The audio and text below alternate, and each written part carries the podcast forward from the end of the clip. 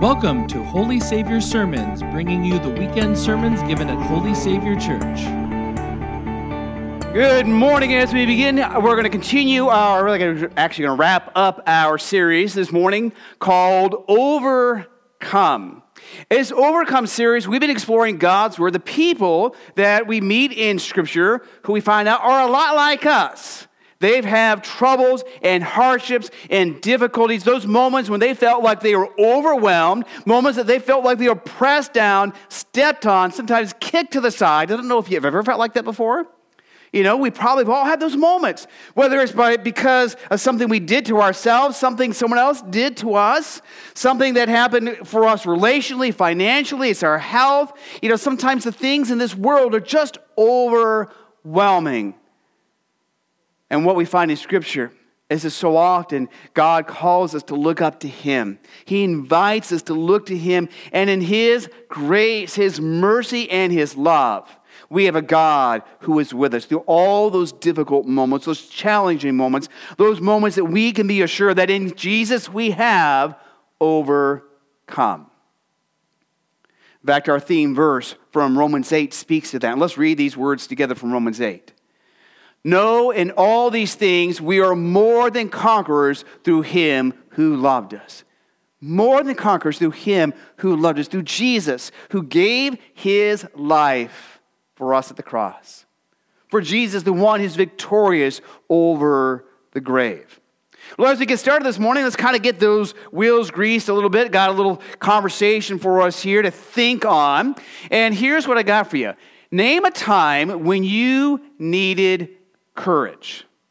Think about that for just a moment. A time when you needed courage. Now, maybe a time you needed courage was the first time that you were on your bicycle, right? And you got rid of the training wheels. Anybody remember those days?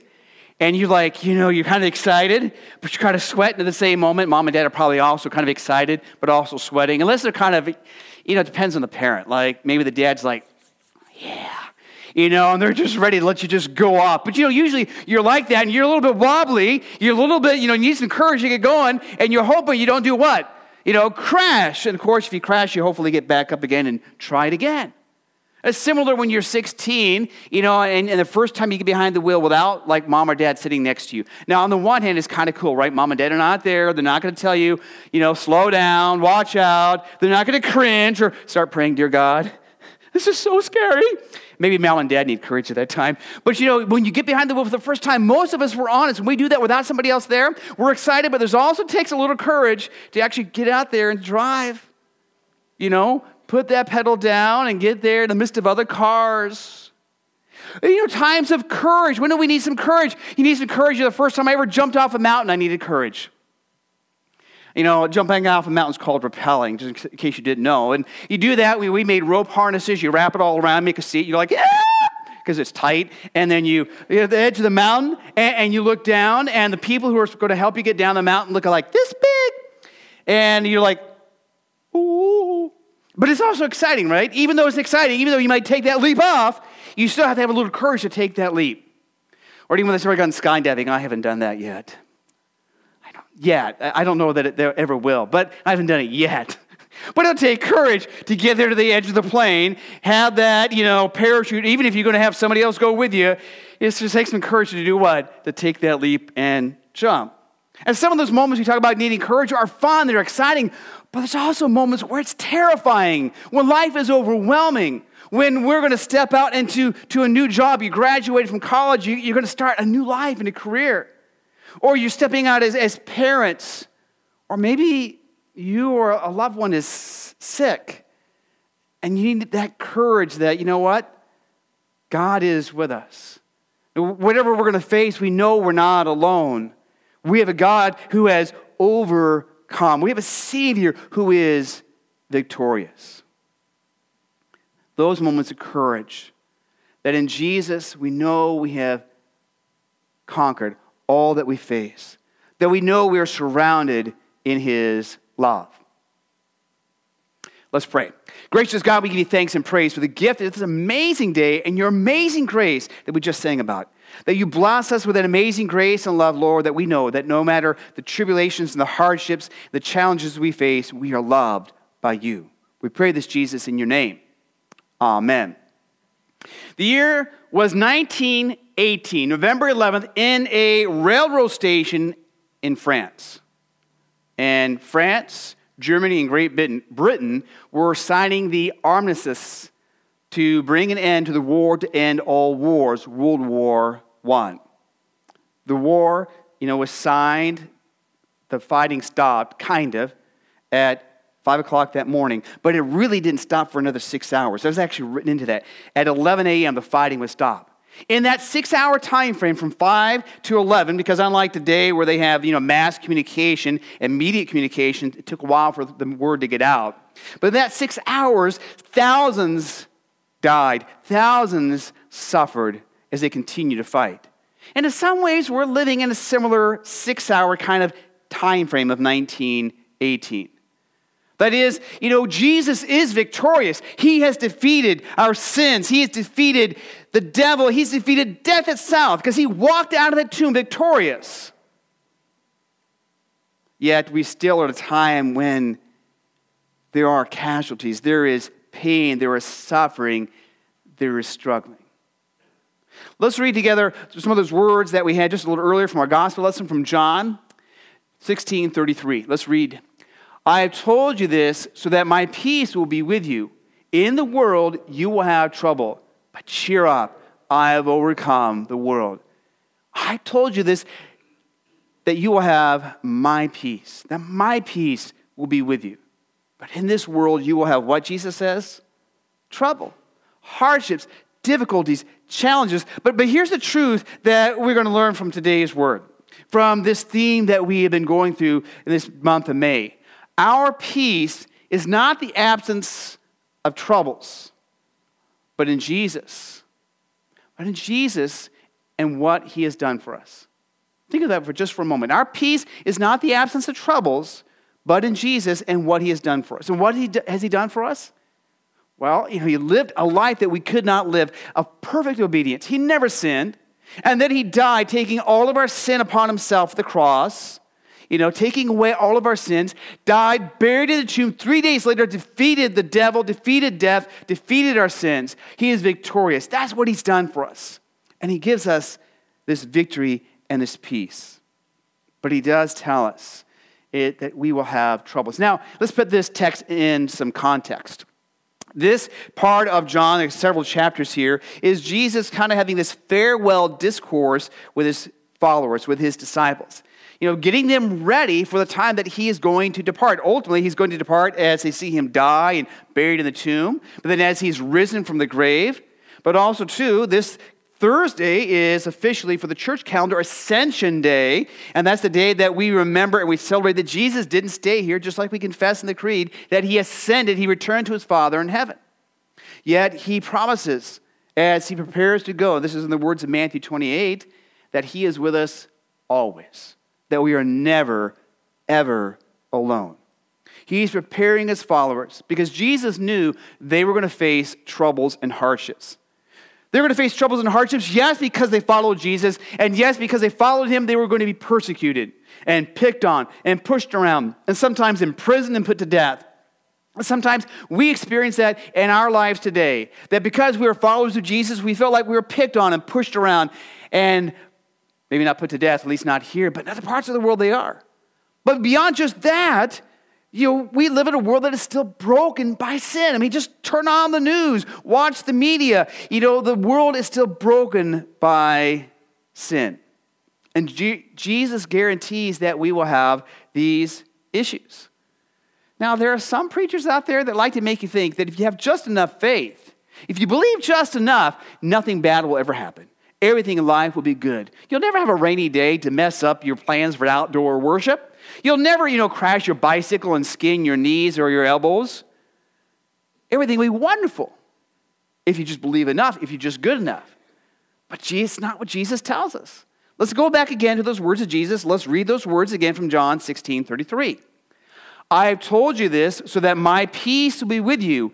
In the world you will have trouble, but cheer up, I have overcome the world. In this world, you will have trouble. Now, the word that Jesus uses here means, you know, distress. It means affliction. It means intense trouble. We live in a world that is full of poverty, that is full of pain, that is full of persecution. In, in this world, you know, we face disease, devastation, destruction, and death. We've struggled physically, emotionally, relationally, and spiritually. And we can't escape this, Jesus says, in this life. It's part of what we're going to experience living in this broken world. But Jesus again says those words, you know, I told you this so that you will have what? My peace. His peace that Paul says is beyond any earthly understanding, beyond anything we can fully comprehend, because our peace is not in how nice our day is, how perfect everything is going for us. Our peace is not, you know, in how much we have. Our peace is in a God who is victorious for us, even over death. Our peace is in our Savior Jesus, who is risen from the dead. Let's make sure you're awake. Christ is risen. He is risen indeed. Hallelujah. You guys are awake. All right. We're going to face those troubles. I mean, I know, on the one hand, you want to say, thanks a lot, Jesus. Thanks a lot, Pastor, for telling us that life is going to be full of troubles. Let's be honest, it is. And we've all been there. And over this last 14 months or so, we can say, yeah, we've all been there. It's not been an easy time. But through it all, we've had Jesus with us. He has never abandoned us. He has never pulled away his grace and love from us. He's never, ever stopped loving you. And he says those words, you know, take heart, be of good cheer, take courage, depending on the translation you have. Those words, that, that, that word there is, is a word spoken to someone who is facing hardship. So when we're facing hardship, Jesus says to us, be of good cheer. Take heart. For why? I have overcome the world. Jesus has overcome the world through the life he lived, the life that he gave for us. And that because he is the Savior who is victorious as a risen Savior. Now, the hard part is, is that easy for us to focus on our troubles. Because unless I'm unique, that's what I tend to do focus on my troubles. And it takes God working in me or God using somebody else to kind of work in me, kind of like a spiritual, I would say slap upside the head, but that sounds kind of harsh. A spiritual kind of encouragement to turn and look upward and to know that I have a God who loves me, a God who is not going to abandon me. That even though I might be facing troubles and might be overwhelmed and feel like I'm being pressed down, I'm not alone. You're not alone. You are loved by your Savior Jesus. And while He promises we're going to face troubles, the promise that He gives us is that He is with us.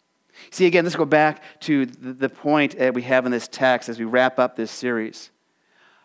Our peace, our peace is not the absence of troubles, but in Jesus and what He's done for us. And that's profound because we're going to face troubles. Even as things are beginning to look better, you know, and the new CDC recommendations and things will continue to change, it all looks better, but we know that while things may look good for a little while, troubles will come. We know through all of it that Jesus, that He is our peace. And what He's done for us is He has made His victory our victory, your victory in the risen Savior Jesus.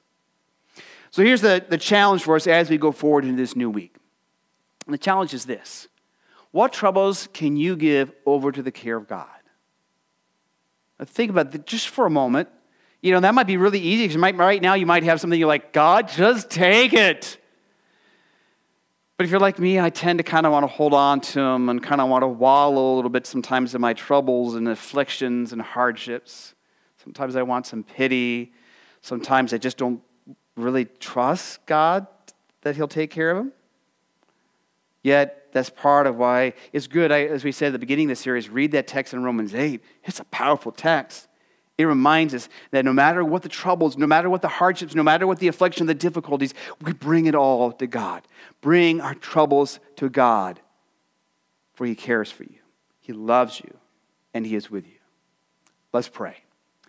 Lord God, we give you thanks and praise that you are the God, the God of amazing grace and love, the God who is in your Son, our Savior Jesus, victorious. Lord, why we don't like hardships, we don't like challenges and difficulties and tribulations. We are glad that you were honest with us. That's going to be part of the world we live in. But you're also honest with us as well. That these troubles, they don't define who we are, they don't define our relationship with you. That it's not the absence of these troubles that brings us peace. It is you, Jesus, who is our peace. It's in your name we pray, Lord Jesus. Amen. For more information about Holy Savior, including service times and location, please visit holysavior.org. Thanks for listening, and until next time, God